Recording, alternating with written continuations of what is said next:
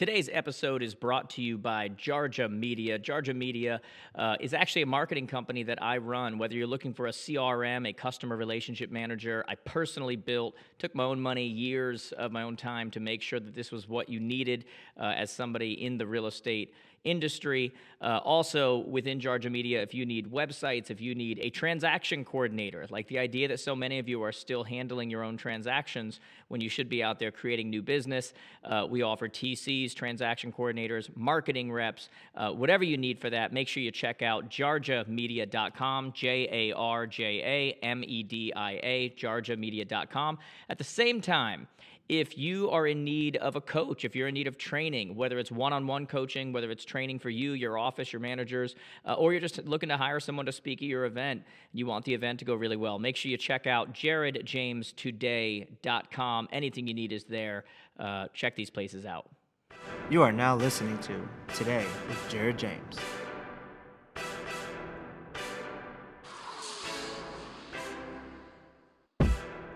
Hey everyone, Jared James here, and welcome to episode 51 of Today with Jared James. Like I always say, guys, if you enjoy this, make sure to give it a review, uh, review both a written review and a five star review on the platform that you're listening on. Make sure to subscribe, share it with someone that you think would benefit from it.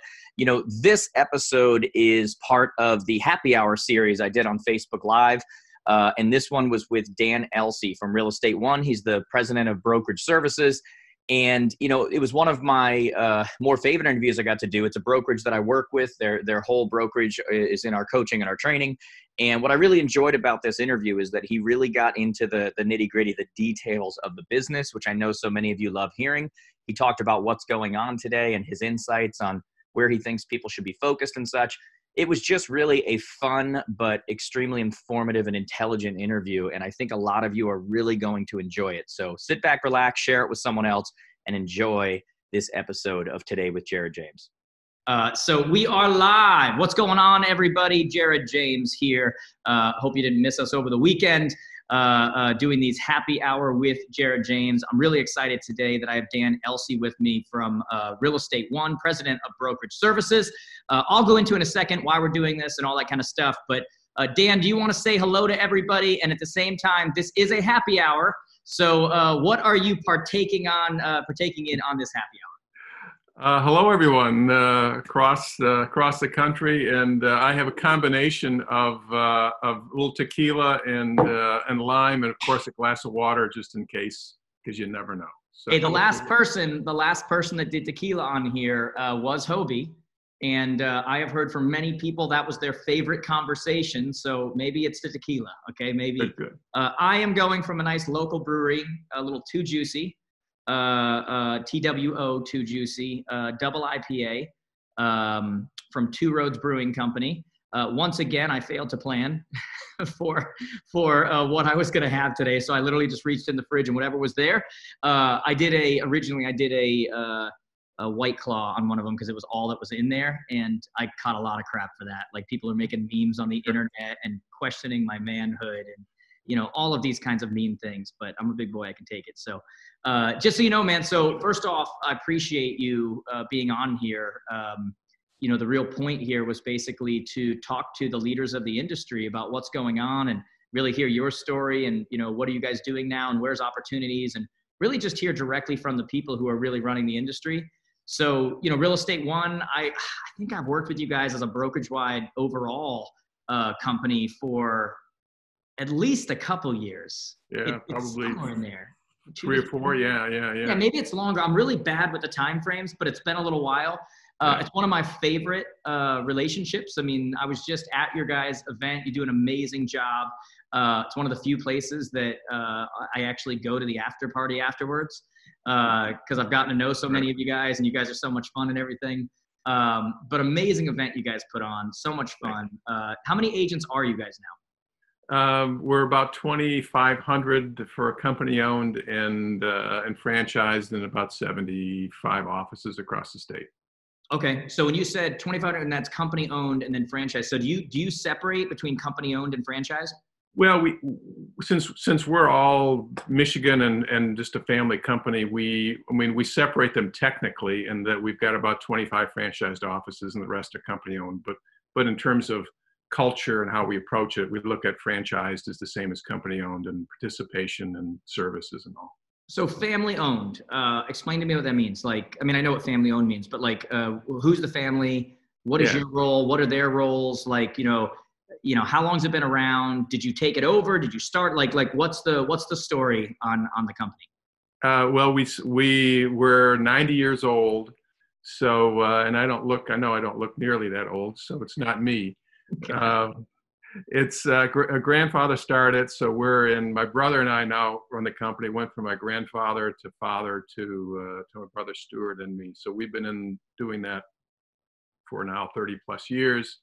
Uh, we're now in our fourth generation. We've got our kids in the business, just starting off now. So we're one of those rare um, rare family businesses that survived the first, second, and now third and fourth generation. Now it's yeah. So I want to get into that. Uh, before I do, because this is a happy hour show, guys. If you are watching this right now, take a picture of the drink that you've got during happy hour. Post it in the comments below. Cheers, Dan. I know you just took a sip, but I guess we're making you. By the way, what I've found is happening during these shows is that a ton of uh, drinking games are, start, are starting up. Where like if I say a certain word and I don't know at any of them what the word is, but I think it really helps the comments when that happens. So guys take a picture put it below. Uh, this is obviously for real estate one. If you know a real estate one agent tag them in the comments below.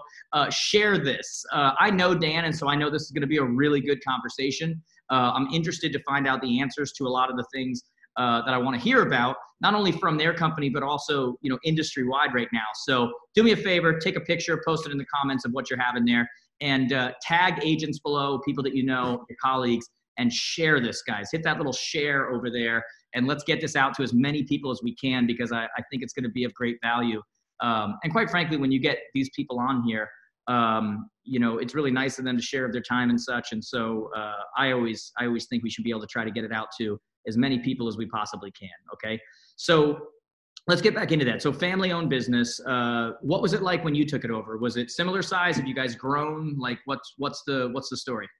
We're probably um, maybe two or three times larger than we were when uh, my brother and I started. So uh, we were uh, 1929. Grandfather started the company. Um, he was kind of a maverick guy of that era. He was uh, he started a bunch of businesses and had a lot of ideas. He failed at most of it, like Just an entrepreneurial guy. Yeah, yeah. But he figured out how to uh, start a real estate business. He had the idea that. How weird uh, is that? You fail in a bunch of other places, but then real estate is where you succeed. Yeah, in an industry where 87% of people fail in the first five years. Yeah, yeah. So he uh, uh, he had an idea that if you got a lot of salespeople together in one place, this is before the MLS existed, that if you exchanged, if those agents could exchange their ideas, their clients, their needs, that you'd create all the boats would rise. So he had an office of 70, 80 people in the 30s when everyone else had six or seven. It. And uh, so he, he grew to become the biggest broker in Michigan at the time under Elsea Realty. Okay. Then uh, my father took it over, and uh, uh, and then he uh, he luckily was more like my grandmother than my father than my grandfather because because he was all my grandfather was all over the place, and my grandmother was the stable force paying the Ah. bills and keeping things going. So the company had gotten big enough in the 40s and 50s that that it needed someone who who could do that, and my father was that person. So. Um, so we grew dramatically. He started opening up branch offices in the su- suburbs, and uh, and we continued to be the big broker in the state. We um, we merged with a bunch of companies in the early 70s Yeah. and grew even bigger. Uh, and that's when we changed the name from Elsea to Real Estate One. So that When was that? In the 70s? That was 1970. We actually. What, what was that. the reason for that? Why did you change it? Well, the name was too long. It was uh, Elsea, Mather, Stevens, Martin, Deramo, uh, Williamson, and something else. So this just a joke? You're, you're, you're serious right now. Yeah, I'm serious. That was the name of the company? yeah, well, because we merged with three other firms. What were you And- guys? Were you guys an attorney's office? yeah, it was it was uh, yeah, it was crazy. So so we changed the name and and uh, uh, and had an ad agency that came up with the name wasn't you know it, it was a great name to use. So Were they like anything but this? yeah, yeah, yeah, There's like 20 names lined up against each other. yeah, yeah, it was, it was silly, but but luckily the uh, leveler heads uh, prevailed, and we got got a new name, and uh, um, and we uh, we actually expanded in other. We were in other parts of the country. We're in Florida and the Carolinas and Missouri. You are now. We were then. Okay.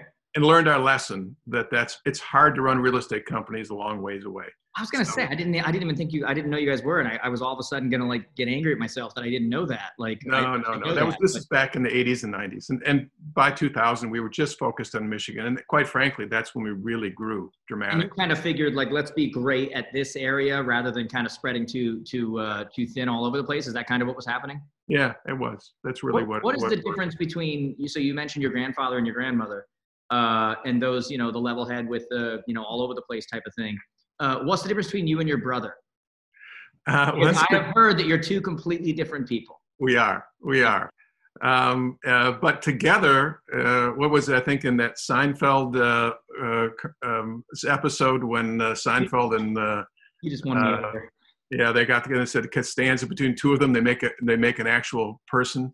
Oh, I thought I thought you were gonna say that two worlds colliding when he oh, was oh, no. bring, when he was gonna when he when they wanted him to bring the girlfriend around and he's like that George cannot stand with the George here. That's two worlds colliding. Like he wanted a separate world with Elaine and, and Jerry, and then he had a separate world with his girlfriend. And he's like, we cannot put these together. Yeah, the two different George worlds. They're the, the Seinfeld worlds. No, it's this is um, for us. I could do, by the way, I could do Seinfeld examples with you all day long. Uh, and I know you're going to get to your serious answer in a second. Like, do you watch? Do you watch Curb Your Enthusiasm? Oh yeah. Oh, oh yeah. Oh my yeah. God. Yeah. How great was this last season? Oh yeah, it was. Oh. Uh, Short of maybe episode two or three, which was a little bit slow. I forget which one it was. That was maybe their greatest season. Oh yeah, I, I mean, just I, I can't have. I haven't. That's a more fun cringing there than anywhere else. it is just amazing. It, it, it's probably the funniest show on television. Like it's. Uh, my wife used to say that uh, being married to me was like being married to Larry David. which I don't think I let people see that side. Yeah. Um, but I'm very much the guy that like when I if I show up in a restaurant and sit down and they have the menu on the plate, I'm like, are you freaking kidding me? Like that is disgusting. Like that is literally or they'll have the silverware, you know, like right on the wooden table or on the whatever, like not like a cloth table, but like a wooden one.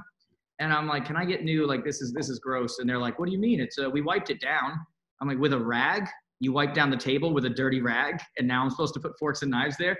So my my wife says it's like being married to Larry David, and I and I still haven't decided whether that is a compliment or like a backhanded slap. Uh, but I'm pretty sure it's the other way. So, so for you, uh, wearing gloves might be a permanent thing. the thing is, man, I'm not a germaphobe. Like, look, I'll touch stuff, I'll whatever. It's just about food and beverage. Yeah. And then um, I've always said that uh, my mind works very much like a like a stand-up comedian um, in the way I view things and the way I see things and everything. And so, you know, I get labeled like a motivational speaker. But the truth is, like, if left to my own devices, if I walk out into the world, like, I notice everything that's not right and everything that's like I can't can't turn it off, right? Um, and it's you know when you when you come up with like my theories on things and groups and people and all this other kind of stuff, it's it's like being married to Larry David. It's I hide it well though. I hide it really well. so so um, your question about my brother uh, Stuart and I, the, yeah. the, um, the um, what I do for with the company is I do I'm my view piece is the brokerage side. So all the brokerage offices and all that piece. And Stuart's piece is the financial side, which is our title, our mortgage, our relocation, our franchising, all of those pieces. So that gives you a little bit of our personalities. We're not. What does that, that mean? So you're on the brokerage side, meaning you're dealing with the actual brokers, meaning like uh, any issues, any you're you know you're making sure you're networking and talking to them, communications alive. Like what does that mean? Yeah, it's it means we, we have our our team that that works. We have our branch managers. We have our uh, our um, regional people so that's my side of it is working with salespeople, managers, or regional people, and, and all that in the brokerage piece. And then when it comes to the title, mortgage, how that interacts, our third-party relocation company, property management, all the everything that plugs into the brokerage business is what Stuart does. So, so his background is accounting. My background is marketing and uh, and some finance. So so we're on either side of the spectrum, but not far on either side. We're I'm on one side, he's on the other. But, but your personalities are different. Like yeah. like I remember sitting between the two of you. I think I think I did your event years ago before. I think before uh, you guys were like a brokerage wide client. And just so everybody listening knows, when I keep saying that brokerage wide client, I just mean that all of your agents are in our programs. They're in our. They've got access to your branded blueprint course. They've got. They're in our our weekly uh, uh, virtual sessions. You know, on training, we do series every single month to keep them trained and such. But before any of that happened, um, I remember it was either right before or right after I went up to do like a keynote at the thing or something I was sitting in between the two of you, and I didn't even know who you guys were at the time. And then I met you and and uh, found out who the both of you were. And I remember you guys being completely different, like like two different personalities. Like, how does that work? Does it work good, or do you guys want to kill each other half the time? Uh, you know, it works pretty well. I mean, we get along. So yeah, do do we have disagreements? Of course. Um, but uh, because we're brothers, we roll with those pretty well. I was so. going to say, aren't there liberties taken that when it's your brother, you can actually show when you're angry? Oh yeah. Uh, opposed to like if it was just like you know somebody who was hired through corporate or something, and you've got to be a little bit more political about it, or, or you know, and just kind of maybe there's a different way to you know whatever. Like, do you find that because you're brothers, you can actually tell each other what you're thinking? Absolutely, absolutely. There, there, there, there are wonderful benefits to family businesses, and that is one too. And and I mean, we certainly have each other's personalities, but we also know each other very well, so we know how to adjust. Did you grow I, up together? Like, are you like brothers? Like, you grew up in the same house, type of thing? Oh yeah. yeah so now, we're, we're only, have you ever have you ever had like an awkward Thanksgiving because of like business dealings at work? You know, it's it's funny because because you know, being three generations, it it, uh, it used to be for our Thanksgiving. It would particularly when my grandfather was was alive, we'd be all around the, the table and it'd be about oh, three or four minutes of family conversation and then one of us would say something about business and then we dive into this heavy business conversation and the rest of the family would roll their eyes and say i was going to say are the spouses and everything like would you guys just shut up? Like yeah. yeah. I will say that when we had grandchildren stuart and i had our kids that changed and my father uh, was his focus was on grandkids, so so our conversations at the family gatherings did change for a while. Meaning, but then the kids like got his, older. His, like this was he was in a different stage of his life, and it was yeah, just yeah, like yeah, about this now. He had, he had stepped back at that point, and uh, so he was uh, he was sort of the the patriarch, and the the kids and grandkids took over. But then then of course we've fallen back into that same rut again, so we're back there. So did, was he kind of like the driver of uh, conversation, or what you guys would be focused on because he was like the patriarch type of thing, like was he the driver of the conversation there, or what was acceptable to talk yeah. about at dinner and stuff? He was. He was certainly in that. He was, um, uh, and and you know, he was a big personality in the in the business, as was uh, my grandfather before him. So, uh, but he also did a great job when it came to transition um, of step. He, he, announced that he was going to retire at seventy, and yeah. he did. Uh, he passed away at, at 83, but so he at 70 he he he retired, and then about six months later he was back. That's why I said, did he really retire? Because I feel like uh, when that's been your whole life, and you know, 70 is not as old as like you know. I mean, you're still there. Like you're still with it. You're still you know. Yeah. I can imagine it's very difficult to take a step back. Did did you guys have any kind of? Because I've seen this with other companies uh, did you guys have any kind of like, okay, he's gone, but then he comes back and keeps trying to change decisions or question things, and you guys are like, this is ours now. Like you're trying to be respectful, but really it's like, hey, you know, go retire. Well, yes, he, there, there. I would get probably once a week a call from a manager that said, you know, your dad just called me. Um, should I be doing this? But but aside from that he actually was he he struggled a little bit with his father in the transition so when he transitioned with with stuart and with me he actually was very good because he had been through that before so he he went out of his way to make sure that uh, that he stepped back and uh, there, he couldn't help himself on occasion and and I know that Stuart and I won't be able to help ourselves either when when that time comes. So I, I get that. I was going to ask you, you think you'll be the same way because I completely get that. Like, I mean, oh. that's so difficult. You spend your whole life you know, building and you know whatever. That's just got to be difficult. Um. Are you are you then because you know I know you guys have offices all over. Again, uh, I work with you guys, and that's why when you just said Florida and whatever, I was like, what? Like I didn't even know about these people. But now I feel better because they're not there anymore. Uh, so are you mainly in the corporate office or are you having to kind of like jump around and go be seen at these various offices? Most of my time is, uh, let's say that the majority of time is spent out in offices and, and either at sales meetings or um, regional meetings or meeting with, with agents in different groups. So yeah, so most of my time is spent out and about in the branches. How many miles are you putting on a year? you know, um, I, I I'd have to look. It's probably not too bad. It's probably eighteen thousand or so. It's not too bad because most of our offices, the majority are concentrated in Southeast Michigan. We've got a large uh, operation in Northwest and the resort communities Northwest, but most of it's Southeast. So, so it's not too bad. How many Zoom calls have you done uh, in the last uh, two weeks? Let's call it. I, am not sure I can rival yours, but I, actually one of our managers had a con- she had a contest as to how many Zoom calls I had last week. Uh, it was probably 28, maybe 30 or so. crazy, man? Like Zoom is becoming a verb. Like, like it's going to be like, uh, oh, go Google that. People are going to be like, oh, let's Zoom. Oh yeah. Or let's, you know what I mean? Like it's already, it's it's crazy, man. Did you hear how they were? you know, buying stock and stuff. And there was this other company called Zoom, and they had to shut down the purchase of the stock because they, people were buying the wrong stock. It was oh. an unprofitable company, but it was called Zoom. And so everybody's buying this stock thinking it's super cheap, but really it's this other Zoom in like China or something. Oh my uh, and they had to actually halt trading on it. Did you hear about that? No, no, that makes sense, but it's amazing. Yeah. My God, like I mean, it's it's it's you know everybody who wasn't. Have you tried to do a Zoom call with anybody and they jump on and try to not do video? Yeah. Oh yeah. Yeah. Oh, yeah, make yeah. it stop. Yeah. I, I mean, come on. It's we we the one thing I think that's going to come out of this uh, for sure is people are going to be more comfortable in video. Like. They have to be. It's it's uh it's it's the way of the world now. It's uh, I think it's shown people, maybe even you guys too. You know how many meetings you could be doing like this, where you don't need to you know drive all the way over there or do whatever like i think this has really opened up the world a little bit for people to realize in an area that maybe they were uncomfortable like wow this is this is completely doable. Like this is, you know. Oh yeah, we'll get. I'll. I've noticed that I'll do like four or five sales meetings in a day, where I used to be able to do one or two, and quite frankly, the attendance is probably twice as high.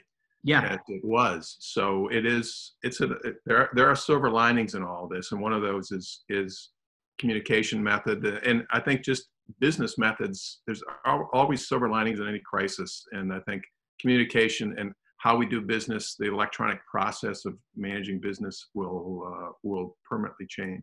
Yeah, no doubt. Um, I want to know. So you had mentioned this is always interesting to me when when it comes to brokerages of your size, and you know, there's a big difference between you know, I've I've obviously um, I've been interviewing on these happy hours, you know, CEOs of you know Remax and Coldwell Banker, and the, you know, and I always enjoy talking to people like you who are running not those global, you know, 120 country, you know, whatever, but you're you're hitting a specific area like you talked about, right? Yeah. When did you guys introduce uh, things like title, insurance, mortgage, you know, those kind of things? When did they come about, and why did they come about? Uh, what can you tell us about that? Well, I, would like to say that it was a grand strategic plan thought of in uh, in boardrooms where we got together, and but it really was something that evolved over the years. Uh, back in the 50s, my father had difficult time getting the title business organized and closings as fast as he wanted to. So he said, "The heck with it! I'll start my own closing department." Which turned. You guys are a title state, right? Not a, not an attorney state. You guys are a title state. We're a title state, yes. Yeah. So okay. so we grabbed that. So our title business came out of the need to give better service to our clients and control the situation. Meaning, meaning and, you, meaning you bought one, or meaning you no, just started, started the process. Yeah, we started. From started scratch. from you started from scratch. Yeah, we did. What year was that? Well, that would have been probably in the early '60s, late '50s, and it just was a. It was our closing department. It wasn't even a title company. It was the closing department, and we contracted with a title company to give us the actual policy and then it, over time that evolved into a full title agency. So, so it was just so I understand here. Um, number one, it was to to keep things in house so that you guys had more control because your closings were kind of not happening quick enough. You didn't have enough control over them, that stuff. And even in the beginning, then you weren't even a true title company. You were you were contracting an outside title company that was working within your closing department. Yeah, yeah. um, and then but we quickly became a title agency over time and, and actually there was there was a time when uh, in the state of michigan where a broker could not own a title company wow. so we so we had a title company um, that we had a tight relationship with and then in the gosh it would have been the 80s or so that changed and we purchased that title company and uh, so it went from uh, how, how do you how do you when you purchase a title company because i know how to evaluate a tech company I know how to evaluate a real estate company. I know how to evaluate. How do you evaluate a title company? Is it like a certain number of multiples over revenue? Is it a how do you evaluate a title company? Well, I have to say, since the title company that we bought was 99% the business we gave it. That's why I was asking the question because I'm going, the you're term, really. The terms you know, were favorable. Yeah. That's exactly why I was asking the question because I'm going, if you're bringing them in you're probably the majority of the the business that's coming in right there so how do you evaluate that because if you're going to take a multiple of revenue pull all your business and buy them in three months you know? All right your revenue is almost nothing you know? Like that's you know? Yeah no that was a, I, I don't remember the exact terms but but it was it was extremely favorable. Um, love it it was favorable. and, and, actually for the, the home insurance side of things the, the same thing happened there. We people would come up would go to closings, they'd forget their insurance policy. Oh my God. So the lender would say, I can't fund this till you have insurance policy. Don't so tell me this is how your insurance company was born. Yeah. So my father had a friend that was in the insurance business. He said, sit in this conference room next to our closing room and just wait. You're going to sell lots of policies. And then that blossomed into an insurance business. So, um, so we did that. And is that difficult, actually, like to actually get all the licenses you need and all that kind of stuff? Like, it's not that no. difficult. No, it wasn't. We did that probably that was back in the 80s as well, and then then also in the mid 80s, we um, we uh, this is coming out of the recession of the early 80s. People needed help getting bridge loans. So they couldn't they couldn't buy the house till they could sell theirs. So we got in the bridge loan business and called it John Adams Mortgage, but it was a bridge loan company. Wow. And then from there, that evolved into a, a mortgage bank. So now we're a, we're a, a lender, but so so each of those pieces came out of a need to service specific clients in our business and then we've knitted that all together into a really that came from though like like when you look at stuff that that i teach and other people teach in today's world it, it's all about the transaction and how to make the transaction smooth and you know how do we eliminate barriers in that transaction and you know what softwares and technologies can do that and all that kind of stuff right? It's, it's basically every, every real estate person right now should be figuring out uh, or trying to figure out how how do we amazon this process? How do we one click shop this process uh, to make it as easy as possible for people? It's it's the same thing back then. You guys were trying to figure out how to make this smoother. Now you, you didn't have the same technology we had today. You didn't you know whatever. But really it was in an effort to say how do we make this smoother it's like what's old is new again, right? I mean, it, it, that's really where it came from. Yeah, yeah, it's true. That's exactly where it's so, and and uh, and from each of those seeds of need of client need, we we developed the, the each of those grew uh, quite a bit. So now our business is, you look at our business structure, it's really half brokerage and half pieces tied to brokerage in terms of size of the of the organization. But of course, the brokerage piece feeds it. So without the brokerage, the other ones wouldn't exist. So that, that's what's interesting. So so you're saying it's half and half. The brokerage feeds, but from a profitability standpoint, title, mortgage, insurance, in most brokerages that that I work with and I'm aware of, are much more profitable than the brokerage. Is, is that the case with you guys as well? Yeah, it's it's um, uh, it's uh, it's you, you used a, a, example I think before about car dealers. We use the we often use the example of, uh, of movie theaters the brokerage business yeah. is the ticket and then the, the popcorn everything it's the other that's where you really make your money on the other stuff so. So where when did you guys go full time into now we have like when did the aha moment come in and you guys went oh like this is what we need to be doing like we need to be mortgage title insurance like this is where it needs to be. Uh, when when when did that actually happen that you had all three running and you were like oh what were we missing out on this whole time our, our actually we've been we've been doing the, aha for a while. It's probably back in the uh, mid '90s. Yeah. Uh, so uh, so we've been, but each year you get you get better at it, and we learn because we we own all of them, so we're not joint ventured. So we have to learn the process and hire the right people. And are they considered separate companies, or are they all under one parent? They're actually all under. Well, they're they're um, they're separate corporations, but they're all under one parent. So it's one entity. So what do you think the next? I'm thinking out loud right now, and this is like a perfect example of like what I would say to you if we were at happy hour. What's the next thing? Like because we all know it's title mortgage insurance right now, right? Yeah. And then you look at a company like Compass that came in and they were like, we'll do home repairs, you know, like, and started looking at whatever. Like, I don't expect you have an answer right now because I've, I've never asked anybody this, but I start to wonder, like, with everything shifting and technology and all this other kind of stuff, like, what's going to be the next profit maker? Because there's always something like that. You know what I mean? Like, things always shift and things always change. And then there's something that comes up that once you realize that it's right under your nose the whole time and you didn't even realize it was there, you know, from a profit. I wonder what the next thing is going to be. Like, I, you know, it's it's tough to say. I, I think that the um, the challenge with the um, the home repair and the iBuyer piece and all of those is that they're big users of capital, and and most brokerage services are providing a service, so they're not they're not capital design businesses. They're I mean, what a brokerage business is basically use furniture and people, brains.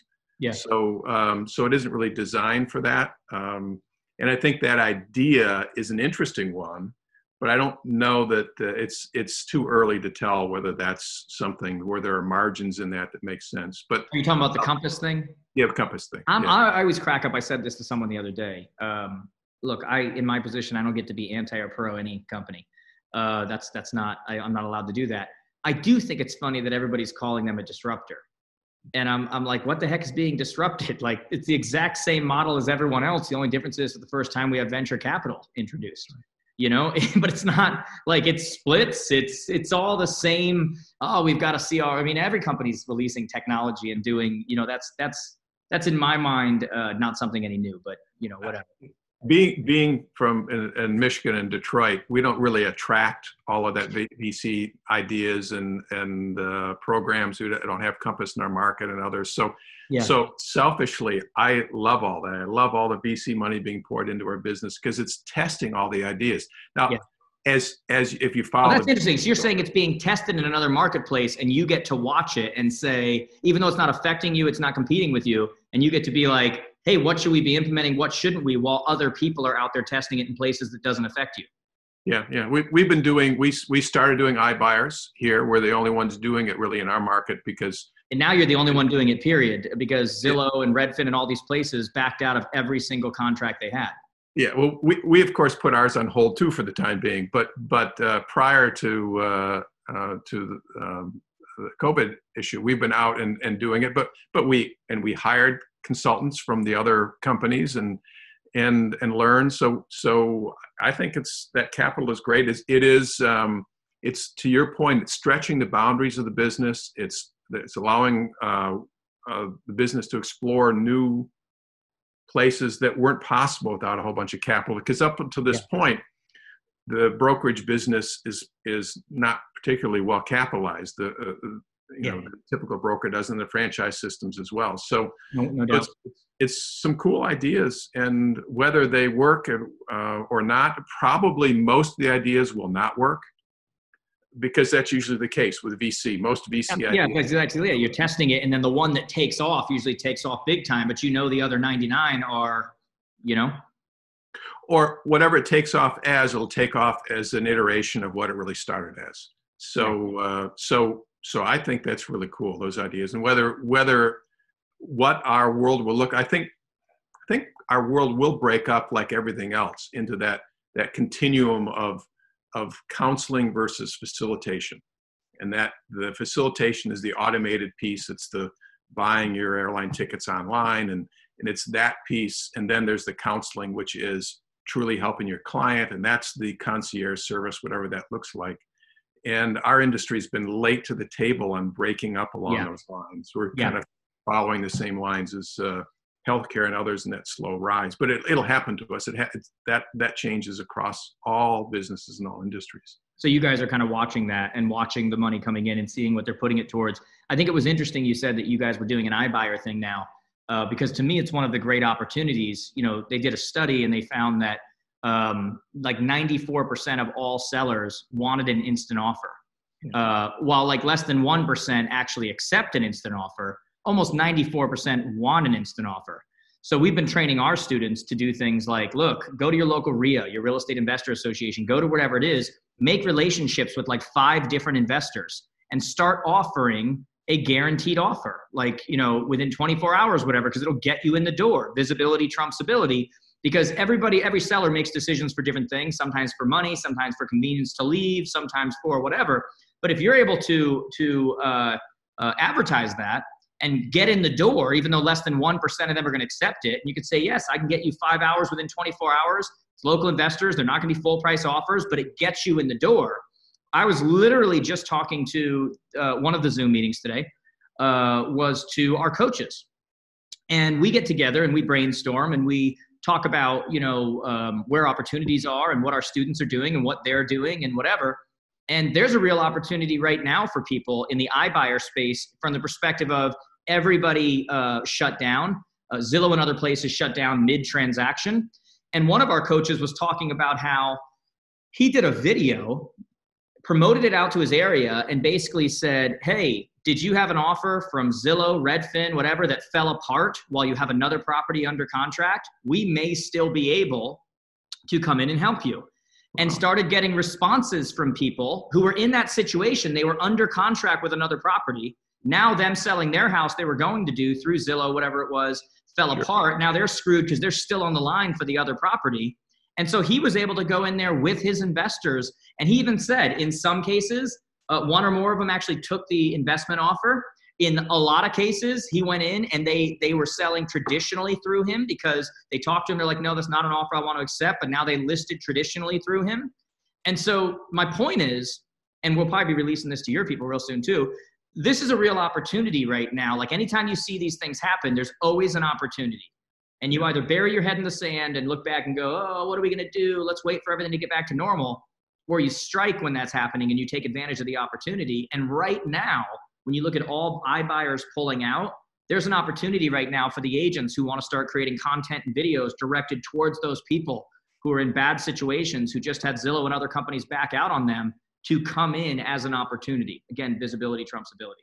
Um, so anyway, I, I think it's amazing you guys are doing that, and it's uh, uh, you know it's nice to know you're kind of paying attention to what are people doing, where are they putting their money at, because I think it's a mistake right now for the number of agents that are poo-pooing these other companies doing iBuyer, and they're ignoring the fact that 94% of all sellers want an instant offer. And it's the mistake that the industry keeps making is they're not listening to the consumer. They're only going what's good for me and not listening to what the consumer wants. Yeah, we've we've looked at the surveys and, and done some research on our part, and and the realtor community does does uh, give some pretty negative press to uh, the iBuyers, but when you talk to the consumers, the ones that we reached out to, they love it. So um, so we, we have, although we also went with that formula of thinking that we would have maybe one in 10, one in 20 that we'd buy. Yeah. We were surprised when we first rolled it out, and we we rolled it out at a limited level just to to learn how to do it and we were getting like five or six out of ten. And what we realized was our salespeople realized. Where were you doing it? Detroit? Somewhere else? Where were you doing it? This is Detroit. But what we realized was that that our salespeople saw this as a great opportunity for us to buy all their crappy listings. so, so we, we had to adjust our model a little bit to make sure that uh, that we were buying those listings that we probably could resell as opposed to just getting uh, getting someone off the hook. That's hilarious. All right, I have another question, but my team is reminding me right now that I need to remind our viewers right now. I think we've had a steady uh, about 500 live eyeballs on Facebook right now, uh, which is awesome, guys. We're up on almost 300 comments, 30 uh, something shares right now, which is awesome. Uh, in the middle of all of these, I've been letting everybody know uh, a lot of your people come. Every year we do a, uh, a jared james advance. We do uh, our yearly event where a lot of our students followers a lot of people from real estate one come. We bring them in for a two-day conference. This year we're doing it in nashville in october which i'm sure everybody can't wait to come because everybody just wants to get out of their house. Uh, but one of the things we started doing on these uh, these facebook lives is giving away a free ticket. Uh, so if you're listening right now and you potentially would like to win a free ticket to the 2020 jared james advance in october two days of immersion and learning, you know, specific to where we are right now. uh, and networking with top prof- uh, professionals from all around the globe, really. Uh, here's what you need to do if you want to win a free ticket take a picture of your screen of, of you watching this Facebook Live, or take a picture of yourself, you know, with the screen behind you with this Facebook Live. You are going to want to post it on Instagram and Facebook. I am at Jared James today. Uh, again, at Jared James today. And if one of my team could post in the comments uh, the link connectwithjared.com, that's another easy way to find my Instagram and Facebook profile uh, on connectwithjared.com. You just click on Instagram or Facebook. You need to post a picture of you watching this, tag at Jared James today with the hashtag happy hour with Jared James. We are going to look at it over the next 24 hours. We're going to pick a winner from someone who took a picture of this, posted it on Instagram and Facebook, uh, tag me at Jared James today, uh, and put the hashtag happy hour with Jared James.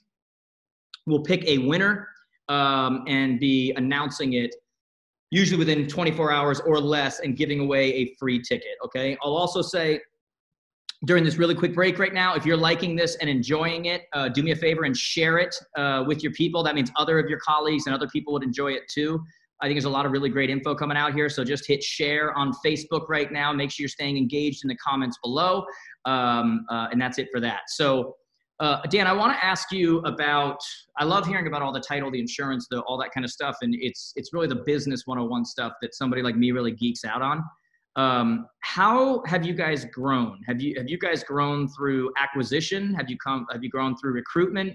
Have you grown through both? How do you decide which one? Like how how have you guys grown? Like what's been your main strategy? we are probably 50 50 uh, in terms of organic growth and in terms of uh, of uh, experienced uh, or acquisitions or experience. About about half of our people that we bring in uh, every year are new to the business, and about half are experienced from somewhere else, from the competitors. But we we have the largest licensed school in the state, so we bring a lot of people through that. So it gives us a chance to to sort of pick and choose. So, so that relationship with a licensed school, I think most brokers have some relationship with. Meaning, meaning that they do the classes and everything right in your Yeah. offices, and Yeah, then you get a chance to come in and say hello, or somebody from your company at some point gets a chance to come in and, hey guys, welcome to the industry. Get to know people and kind of try to talk to the people you want to talk to, and let the other ones go. Yes, yes. So, so for us, because we have that, that's great. But even if you don't have a school, uh, certainly getting relationships with schools, most of them allow you to do the same thing and and get in there. So, so that helps a lot for. So we have a combination of new and experience, and and we've done a lot of acquisitions. We, our our acquisition strategy, at least the ones that Stuart and I have used, is, is a little different than most in that we have multiple brands. So so we have uh, Real Estate One as our sort of flagship brand. Okay. We have uh, three other brands on the brokerage side as well. Um, Johnstone and Johnstone, uh, Max Broock, and Reinhardt Realtors, all different brands. And in the brands, the two of the three are billion plus brands them- in their on their own right. Why are they still separate? Is it because you guys merged or acquired them and they had such a good brand already? It was. Is it almost like when I was talking to Hoby Hanna the other day? You know, uh, he was talking um, uh, about uh, what was it called out of out of uh, Virginia? Oh, Allen Tate? Yeah, well, not Allen Tate, but No, um, Allen Tate as well. Um, yeah. William E. Wood, Oh, William Alan Wood. Tate, right. you know, Yeah. those kind of things. And, and it was kind of like like when they you know merged or, or acquired Allen Tate. It's like, well, that's a that's an established brand there. Like, why change their name? Yeah. Is that part of why you have those other brands still?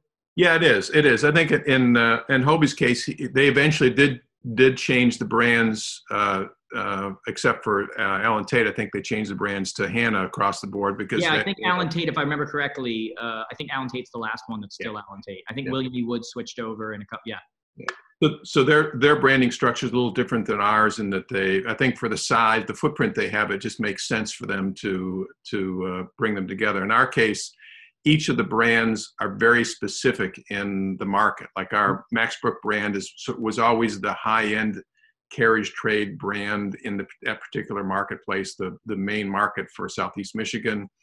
Our Johnstone Johnstone brand was the same thing in another market, and actually Reinhardt. So all of them were sort of the upper end brands that had established themselves. I mean, the uh, Max Broock is is a 125 year old brand in the marketplace. Johnstone Johnstone is 100 years old. So so these are long standing brands, um, and they have great market shares. So what one of the things that uh, in one market we have got a nearly a 50% share, uh, which is unheard of. But uh, but it's because it's we have two brands. If we had a single brand, I think we would cab off that share and we probably couldn't hold it. But because are, they all run from the same place? They're run as one brand, but they operate as separate, or, or like how do you guys do that? Uh, it's a combination of both. Depends on on the brand. Um, we have depending and, and location, but we they they are distinct in terms of branding, in terms of marketing. Although we share all our marketing pieces across the board, but the websites, the marketing, the the uh, the visual to the public is unique and distinct, and the agents are branded distinctly.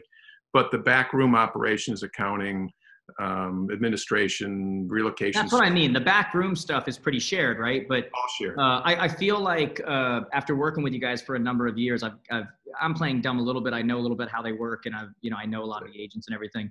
Uh, and I know that the ones that work for uh, the others, Max Broock and others, like they they take it really kind of serious that we are Max Broock and we are, you know, it's kind of like a point of pride for them. They do. Um, and I would imagine that that was, you know, when the merger was happening or when the acquisition was happening, that was probably something that you guys not necessarily ran into, but like kind of like we want to keep our, you know, we're established here, right? Yes, and and I, w- I will also say that our branding strategy again was not one of those uh, brilliant um, strategic things. It was really we were buying a, a firm in one of the markets, and the this the broker who actually still was with us, uh, agent was um, Dennis was he and I were talking, and he said, you know, I think you want to keep we, that name. We since we have since merged into Max Broock, but he said, I think you want to keep my name. It was called Ralph Manuel, right? Because uh, because it's a it's a high end brand, and I think you'll do it well. And I said, no, we're, we're real estate one. We're gonna we, we roll you into our brand. He said, no, nah, you want to do that. And so I, we did, we, we kept it. And then within two months, uh, another uh, broker, a friend of ours called and said, I think we want to sell. And we kept that brand that was Johnson & Johnstone. And we learned that it was a great way of expansion salespeople appreciated that they they, yeah. they were part of that brand and uh, and depending on the market it just made a lot of sense so who handles that uh, from your like when somebody wants to be acquired or there's an acquisition to be done um, who's the person at your company who really kind of takes that call or or usually, I know you'd be in the room for that decision but I mean like is that you is that part of your yeah. role yeah that's usually that's usually it's a pretty decent size of what I do day to day is to reach out to brokers and and uh, uh, let them know that when the time's right, we're here. So. I know that a lot of, uh, obviously, I'm active in this industry, and a lot of acquisition that happens with a lot of uh, real estate companies. Many times, those real estate companies aren't worth anything. Meaning, it, it's, I mean, let's be honest, right? Sometimes that conversation is, "We'll take you over. You have an unprofitable company." and you can continue to you know uh, have a uh, you know a, a, building an office whatever um, how do you determine because obviously there's companies that are worth money and then there's companies that are not. How do you determine which unprofitable companies where really acquisition just means we'll take you over and we're going to try to turn this around uh, how do you determine which ones are worth it and which ones are not? That's a good question. Is that uh, the first good question yeah yeah that's that's that's um, you know it, it it it sounds a little cliche but it is true. You look at culture first and uh, and and make sure it's a fit because from a from a from a personality standpoint if the culture fits then it just it's just easier and and every company has their own culture. Yeah. Uh, salespeople can find a culture that fits their style across all the different brands all the different styles. So you make right. sure that it fits first and if it does it's easier. And and also your the fact that the agents will stay is a big deal. So so you want to make that as the first piece. And if the culture and that is by the way that is a big thing because i've seen a lot of acquisitions where people are like well then i'm out of here you know whatever. So that's obviously a big part of it right there right? Like you, yeah, you don't you want to take over a company and then your 50% of your breadwinners in that company take off. Yeah. So do you have a conversation beforehand we you say like hey we're looking at doing this. Are you going to stick around or or is it just kind of like a you know? It's it's mainly this but on occasion we will depending on the situation there have been times we've had conversations with the key people in advance but but for the most part you do your research to know how they run their company and, and we know by how their agents react to our agents and just so we and if it's a good fit then that does change the value of the company a good fit with people who are going to stay. So, of so course. we have we have purchased in the past people companies that would be considered unprofitable and therefore we've paid our multiple has been infinity because we've paid more than and there's nothing there but yeah there's nothing there yeah but we have because by folding particularly if we can fold that operation into our branch or our branch into theirs yeah then you have obviously savings so if you have saved some dollars and the sales associates see value in that combined entity then um, then you win. And we've had several of those. And, and, you're looking at market share, geography, like I mean, all of that stuff matters. Like, hey, we need somebody over here. This is how do you deal with it when um, another company does things differently than you guys? They have completely different splits. They have completely different like. Is that a difficult conversation? Like when you're when you're looking at a company and going like, we want to do this. Like, here's what's going to be offered. We offer this to our associates. You know, you're going to get this technology. You're going to get this training you're going to get this you know whatever are those difficult conversations? They are.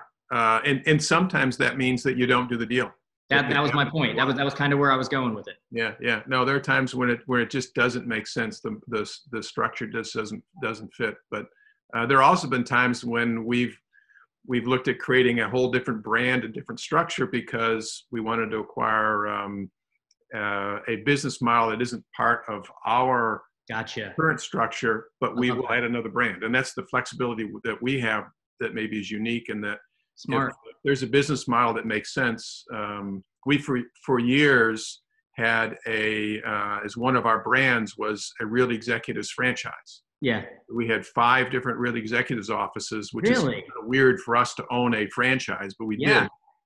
And uh, it's because it was a business model that is very different than our other brands and uh, and we wanted to to try that model, and it and it was wasn't particularly effective for us, but it was a good experiment in, in a different business model for a different type of sales associate. But doesn't that go back to what you said about the the venture capital and stuff? Like that was your way of testing something, it was, uh, and seeing if it worked or not. And uh, is a lot of that dictated by uh, geography as well? Meaning that maybe they're in a marketplace where that's the norm, yeah. and to try to come in with with your model in that area isn't isn't going to be favorable. So you're looking at it and you're looking at it from the brand perspective and going, okay, let's do a different brand in that area. That's what we have to do there. Is is that is that kind of what dictates that too, like geography? It does. So we we our structure is different between brands and different in geographies for that very reason. Who came up with that idea to to within the overall brand open different brands that do do it differently? Yeah. Who came up with that?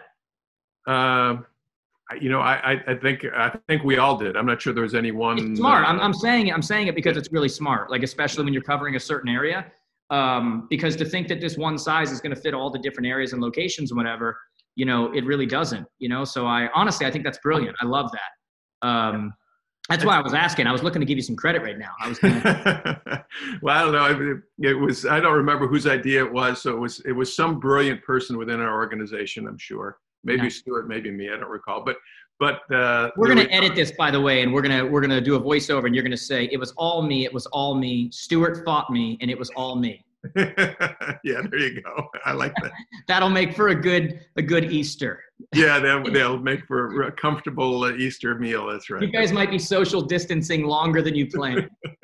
By the time we're done editing this. Thank you. I appreciate you attempting to break up my family. I, I got you back, man. It's all good. This is what you guys hired me for. This is uh, if I do nothing else, it's what they always say. I break families apart. That's that's what I do it's my unique niche in this industry. No one else has cornered the market like I have on that niche right there. So that's wonderful. Are, is it? Are you guys? Are you guys still during this time right now? Are you guys still recruiting? Uh, and if know, so, how has it changed? I, I, would say that we're probably not focused on that. We, are focusing on, we're, we're, and we're seeing competitors uh, do some probably some aggressive recruiting. I, I guess our response is uh, is we want to focus on our own people and make sure they're healthy, they're happy, they're they're working. So we're we're putting together programs to help our salespeople um, both financially and for um, and for our marketing and and bringing you in, for example, for our um, our weekly sessions. And you guys just, just did that. I mean, credit to you. Uh, I got a call from Bonnie. Um, I think on Friday evening, Friday during the day, or something like that and uh, funny enough, I literally picked up the phone and I was like, I was about to reach out to you guys because I was going to reach out about having you on. Oh, yeah. And uh, so it worked out perfect. But uh, we set up a training for literally Sunday. It was less than 48 hours away. And uh, credit to you guys and your culture and everything else, we had more than 500 on live. Like, forget about signed up. We had more than 500 on live, you know? Um, and I think that says a lot uh, about the culture and the community and the fact that that many people showed up that quick. So, so kudos to you guys. That was, that was impressive. We've been trying to do that uh, every day at two o'clock. We do, and this is, Chris, this is our our uh, surrogate for that today. But every day we'll do something, uh, some conversation to keep people up and running. But so, so our focus has been that, and certainly there'll be opportunities for uh, for for uh, recruiting and for doing uh, for doing that. But I guess we'll probably let our actions speak for that. If if, we're supporting our salespeople and making sure that they're comfortable, then then that will speak. Um, mountains for us in the marketplace. And so are you saying, just so I understand this correctly, are you saying that really right now during this time frame, the decision that you made um, was to really kind of go in all in on your people, at least while this whole thing's going on, not necessarily to be going outside and, and trying to grow whatever, but to focus all in on your people and say, hey guys, during this time, we're gonna give you the best training. We're gonna we're gonna be in touch with you on a regular basis. Like we're going all in on this um, until the world opens back up our focus is here. Is that is that kind of what is that kind of what you're saying, or am I, am I mischaracterizing that? That's it. That's that really is our focus. And uh, yeah, yeah, That's so, smart. So, what do you think about all this, man? How how has uh, I mean, we're in unprecedented times right now. Um, how has this changed? How has this changed what you're doing every day? Uh, how has this changed with the conversations you're having? Like, how has this whole thing? Like, what's what's it been like? Well, it's it, you know, it's interesting. I guess if you think about it, it, it is unprecedented. But you know, every every event that we've had is unprecedented. The recession we had last was an unprecedented recession. 9/11 was unprecedented. Even back in our founding, World War II was unprecedented in terms of its scale. So, so all of these are unprecedented. So, but there is consistent pattern in all of them, and that pattern is is that you have to adjust to it. And what's what is different is the speed uh, the velocity of the change in terms of this is very fast uh, probably will be relatively fast coming out of it so it's it's adjusting to the velocity of it but, but can, can, you say that again what you just said i love what you just said and I, I don't want people to miss that you said this is very fast and it's probably going to be coming out very fast like yes yeah what do so you mean we, yeah we, we don't we don't really know they're talking about whether it's a u recovery or a v recovery it's probably we think of it sort of as as, as sort of a semi V, and that it's a very steep drop, and we know that. And, and here in Michigan, since we're not an essential services state, yeah, we our showings have stopped. So we're we will be um, you know we're out of. Uh, although I am impressed at how creative our salespeople are yeah. In generating transactions virtually. So, but nonetheless, you know, it's business. Your non-essential thing is not tied to like the countrywide April 30th. Right. It comes down to your governor, right? Similar to how New York came out last week and said, okay, you're now essential, whereas before that they were non essential. The governor at any time can come out and say, right. even before the April 30th self quarantine, you know, whatever, the governor can come out and say, you're essential again. Yes, yeah. And, and we don't know if that will happen. Certainly, we have our, uh, uh, our Michigan realtors are working on uh, on doing that, and we're involved in that as well. But um, so so you have that. So in coming out of it, the question is how will it come out of it? And and we right. It's and everyone's anyone's guess, but a feeling is that it'll come out of it in sort of a two-stage piece. Okay. You'll bounce off the bottom, and the first thing, because this is true with really every recession recovery, is the first stage is you get buyers coming back in waves. Yeah. And even if there's a 50% as a crazy number, 50% temporary unemployment, that means 50% are employed. So that's a pretty deep base of pent up activity. So so you're going to have a lower listing base. Listings might be off 30 or 40% during this time in terms of the inventory sort of wind down a little bit, but you're going to have all these buyers attacking that listing. So you've got this instant wave of buyers that's going to flow out. You see a surge as a result of this. Uh, you know, I don't know if you've heard anything I've said, and we might disagree on this. I don't know. That's why I like doing this live. I see an absolute surge coming. Like, like literally, we go from from a record spring, record low interest rates. people pulling their money out of the financial markets, which means it has to go somewhere else, right? And I see them looking at the real estate market and going, hey, real estate doesn't go down 20% in a day. Um, you look at empty offices, which means that now they can't turn those offices into retail. They've got to turn them into something, which will probably be residential because the population's going up. You look at all of these different things. My theory uh, is that after all of this, when the sun comes out and they say get back to work, and what I'm what we're training all of our students on is guys get ready for the surge because you could literally do more business in the next two months when this comes out than you did in the previous five months. Like for the people that are prepared, right? That's my feeling. Is I think a surge is coming. What what what is your uh, what's your feeling? I think it's I think it's a surge that'll come in a couple of ways. If, if we look back at um, at the last recession, um, we got a, a mini surge when the first time home buyer credit was hit in 2000. Yeah, yeah. Oh my God, I forgot about that. The first time. I think I think we'll see that will be the, the initial surge. Is that pent up demand will be released? All these buyers will get in the marketplace. They'll they'll go after the limited number of listings you'll get multiple offers it'll be crazy but it'll be it'll be many because there won't be that many listings the listings will be down and then the listings got you so a lack a lack of supply so you get this this very active sort of mini surge and then the listings will follow as they did in 2008 as well the listings will yeah. kind of come back into the market and uh, then you'll see a second wave so it's not a straight line recovery it's a rolling yeah. upward yeah. movement and how fast that moves I mean, this this is a controlled recession. This is yeah. different than anything. Way different. This is a managed, actually managed, intentional recession. Hit pause. With, pause with financial backing to pull out of it. So this is all new in terms of how fast it'll come, but logically is uh, logic says that it will come certainly a lot faster than than anything we've seen in the past. But whether that's a recovery by July or September or or February, who knows, but it will come out. So. I know that everything I've seen as far as predictions for the GDP has been third quarter, second quarter down, third quarter surge, fourth quarter surge, like you know, because it is like you said, it's a it's a manual uh, recession. Like it actually, you know, they're the ones hitting pause, right?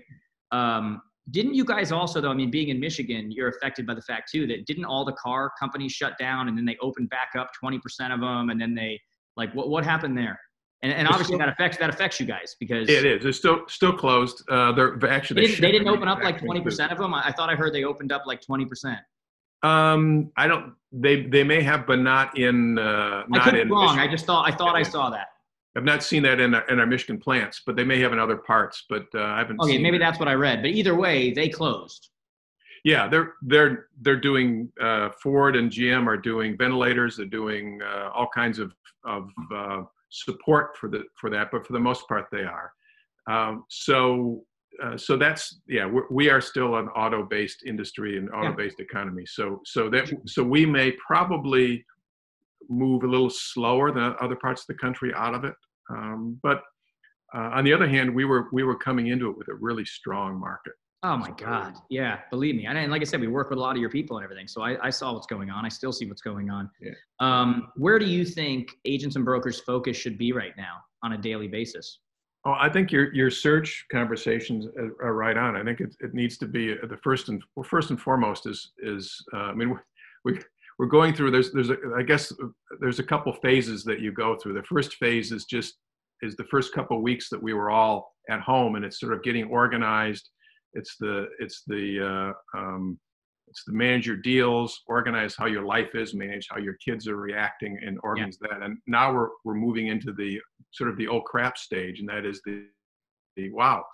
I got myself organized. Now, how do I carry this forward? This is real. This is going to be here for a couple. Yeah, this is yeah. Now this is real. This is yeah. I, I'm not able to like act like this isn't happening anymore. Yeah, yeah. I got my stuff organized. Now, what do I do? So, so I think that that piece is if you want to control your destiny, uh, there will be a shortage of, of listing inventory yeah. when it's released, unless you make a determination that you won't participate in that. You'll talk to your clients, you'll organize it. And certainly there'll be clients who don't want to list right now, and I get that. And we right. don't, you know, whatever clients want to do, that's fine. We, we don't push that. But at least make sure that it's organized, you have a plan, you spend the time to figure out exactly how you're going to do it, give the clients. So it's, it's that very specific action here are my potential listings here's my conversations with those sellers here's what they need to be doing for the next two weeks to get ready here's my buyers, they're pre-approved, they're ready to go. So when the gun goes off, you're in a better position to take advantage of that initial surge and the subsequent surges because otherwise you'll be trampled. No, I, I actually, that's a good point. But, uh, you know, I, I keep bringing up uh, one of our, our salespeople, uh, Red, posted a picture in our Facebook group. We have a Facebook group called Jared James Coaching. And it's free. Everyone listening should join. It's awesome. It's got a ton of all we do is, you know, help people in it. There's no spam allowed, there's no, you know, whatever. But he posted a picture of uh, that basically said, and I'm, I'm paraphrasing, but you know, when a fisherman can't go out to sea because the waves are too large, they work on their nets. Yeah. And uh, the idea is that when it cools, they're going to be able to catch more fish because they worked on that. And I've been trying to get the word out to your people and to so many other people that part of preparing for the surge right now, uh, part of what this exposed was how much how client centered our calendars were, and how how little we were focusing on our actual businesses, and we were more focusing on being customer service reps. And your ability right now to finally do all that stuff that you were going to do when you had time, now's the time. Like now is when you get your CRM set up and actually get your systems and processes. Now is when you get your transaction coordinator ready to go. Now is when you look at your now is when you prepare for that surge. Like literally. Uh, or you can sit around and what's going on and whatever. And I like the example you used you're going to get trampled when when when when we get that notice and it is coming guys it's coming sooner than later like i love what you said there this is so temporary it feels uh, permanent it it it it hurts like it's permanent. It, it's giving people anxiety like it's permanent. It's all of those things but it is temporary. Like it's not here. It's a blip on the radar ultimately for those that can keep their mind right and ultimately work on their nets and get ready for that surge they're going to be in a position to really pounce and take advantage of that that opportunity when it comes. Whereas everybody else can be kind of like like the bear coming out from hibernation, like oh, what's going on here? And they're gonna, you know, they're gonna miss that first wave. Right now is when we ultimately take advantage of that. So. You like you like the bear example, huh? I can I can I can visualize the yeah. I have, I've never used that example before, but but I, I think I will again after that reaction. All right, so um, we got to close here because we're heading into the last uh, the last portions. I have a couple of really quick questions for you. Yeah. Uh, I see your bookshelf there. Unless that is a uh, unless this is Zoom and you took a picture and that is digitally altered uh, back there. Uh, you like to read? Yeah, these these books. Some of them I probably purchased at a at a, uh, uh, a bookstore or art fair, but most of them, yeah, most of them are legitimate. So they are. Do you still do you still physically read, or do you do Audible, or do you do podcasts? What do you do? I'm I'm mainly a reader, so it's either either on uh, on my iPad or, or or live paper, but I'm I'm a reader. Yeah. What do you, uh, on a regular basis in today's world, what are you staying in touch with? Like, what are you, what are you reading, watching, listening to that is keeping you inspired, keeping you uh, uh, uh, up to date, educated, you know, whatever. What are the places, people, things, whatever that you're following, listening to, whatever? You know, I, I think from uh, from listening to and following, I think, uh, boy, there's a whole bunch of, uh, you know, I touch it. I'll touch a lot of different things. Everything from the the gossip side of the Inmans of the world to to uh, uh, uh, practical programs like, like yours and others that are that are giving uh, uh, you know they're giving good sound solid advice. So and outside the industry, um, there are a lot of things. Everything from you know uh, the sounds a little hoi polloi, but Harvard Business Review has got some great stuff on got it. some great stuff, man. It really does um, and uh, um, everything from that to USA Today. It's also sort of the the uh, like the physical paper, or are you like getting it online? Uh, most of it's online, but uh, yeah, most of it's online. You know, every once in a while, I'll, doing some physical paper. That, that's yeah, what every once once in a while, throw in a People magazine or an Us just to keep me grounded too. I, yeah, no joke, man. I was I was telling someone I forget who I was talking to the other day, and I said sometimes, obviously not right now, but when I'm traveling a lot, uh, I will legit be in an airport and I will go grab some gossip magazine that I can just sit on a plane and just completely zone out and not think of anything business related or anything. And I'll just read some articles about this relationship's going this way and whatever, literally just so I can zone out for a minute. Like it's it's the weirdest thing, and I, I realize now that I just put that out publicly. Uh, but it's it's just the truth, man. Sometimes you just gotta zone. It's one of the reasons why in today's world right now it's driving me nuts not having live sports. Oh yeah. That's what I would zone out to at night. Like like my wife has earplugs and, and a and a mask, and uh, I'm usually go go go all day long. Like I you know it, it's just it's the way I'm built. And uh, one of the ways I'd zone out at night is you know put on a basketball game or put on a you know something like that. You know, but you know, luckily I have a short memory of uh, of who won the uh, the NBA championship uh, in 1986. So when I see the uh, the Lakers Celtics game replayed, I, I still enjoy it. oh, you kidding me? I watched I watched uh, the Lakers Celtics. What was it uh, last night? The game seven. Oh, The so Lakers Celtics with Kobe and Paul Pierce. And did you watch that I last did night? watch that. Yeah, yeah, yeah. My wife texts me. She goes upstairs, and uh, I'm downstairs, and all of a sudden, I just happened to catch it. And well, I didn't mean to. I was just kind of like flipping through and seeing what was there. And and I'm sitting there and I'm watching it, and uh, and then she texts me and she's like, "Are you coming up?" And I'm like, "Hun, I'll be up eventually, but I'm in now. Like I can't, that's I can't, I can't go away right now. Like this is this is everything, you know." And it was just kind of watching that, plus the fact that it was Kobe, you know, uh, with whatever. I, I, I- didn't feel right turning it off. You know, it is Yeah, cool, by the way, seeing all these these ones they're replaying. They did a Duke Kentucky game the other day. The the, the the oh my god, the Laettner turnaround. Yeah. You know, like it's it's it's cool seeing it all, but still, we've gotten to the place that they're they're putting on NBA players playing each other on video games. yeah. Clearly, Well, we need live sports back. that's bouncing at the bottom. Dude, cl- clearly we need live sports. All right, we had a question that my office just texted me to make sure that we ask you. They said, uh, Dan, what is your prediction for the MSU versus UM football game this fall? Oh, come on. That, that's would- how you get in trouble with your associates, right? Well, we are we are a uh, we are a, uh, a a state family. Stuart and I are both from Michigan State, so uh, and uh, as are our wives and all. So we're we're we're definitely state. But uh, this year, uh, I have no idea. Um, I would I would normally I'm a Spartan at heart, but uh, I'll probably still root for the Spartans. But I am also when when uh, uh, MSU and U of M are not playing each other. I'm still a, I'm a U of M fan. Oh, what too. a diplomatic answer. Yeah. What a diplomatic answer. Okay. so does that mean you're a big Kirk Cousins fan? I am. Yeah, yeah, yeah. Yeah, I had a Yeah, feeling. I, I had, how you like me now? Yeah. Yeah. That was uh, I had a feeling you'd like that. Uh, all right, as we come into a close here, man. Um, how can people connect with you? Like, uh, do you want people to connect with you? Do you Sure. want to like whatever? Like, how can they connect with you? Uh, I, I would say they can any any way of uh, of social media, but but probably always the simplest is just email. It's Dan Elsea, uh, E L S E A at realestateone.com. Um, you can text me. Uh, my text is 248-885-1821. And Look at you giving out text. you know what? Hey, fine. Uh, But all of our salespeople have my number anyway, so the rest of the world does. Then uh, You're out of your mind. My my my wife and kids have my cell phone. that's, that's like that's like almost about it. yeah yeah yeah so uh, so if you want to reach out um, any way you can at, at, you know on facebook on whatever i, I catch it all but uh, but email's best I've got you tagged on here. Uh, as we come to a close, just hang on here a second. As we come to a close, guys, once again, if you want to win a ticket to the 2020 uh, Jared James Advance, I'll be more dressed up and uh, not drinking beers at happy hour at the conference. So if uh, if you want to win a ticket to that, just take a picture of your screen or a picture of you watching the screen. Uh, tag at Jared James today on Instagram and on Facebook at Jared James today uh, with the hashtag Happy Hour with Jared James. Um, just want to say to you, man, like thanks so much for coming on. Uh, we had great viewership on here. Um, we're going to put this on YouTube. We're going to put it on the podcast.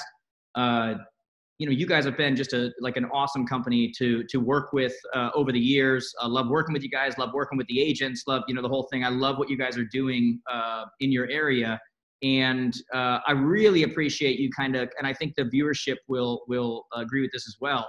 I appreciate you coming on and kind of being transparent and talking about the business and talking about the growth. And um, for those of you that are listening right now, uh, if you enjoyed this, uh, make sure you say uh, thank you to Danny. To put it in the comments, uh, hit like on on the uh, uh, on the Facebook Live there. Make sure you share it. I think this is a really worthwhile conversation. That's really good for our industry as a whole, regardless of what company people work for. That's kind of the whole point of these happy hours is hearing from the industry leaders, regardless of who it is that you work for. Uh, so hit share. Let's get this out there. Comment and say thank you to Dan because I really appreciate him coming on here. uh, there was absolutely zero hesitation. You know, uh, when I was talking to your people and said, "Hey, let's you know let's get Dan on there," zero hesitation. You you came right on, and I think you were an awesome guest, man. So uh, I appreciate you, man, so much. Thank you so much for coming on. Right. Thank you. Enjoy. Awesome, man. Hang out there one second. We're gonna we're gonna get off of here. Like I said, guys, give that a share, leave a comment. We appreciate you guys uh, watching. Tomorrow at 5 p.m. Eastern, come on right back here. Uh, I will have Chris Stuart on uh, of Berkshire Hathaway, president of Berkshire Hathaway, uh, get his thoughts on everything on the market.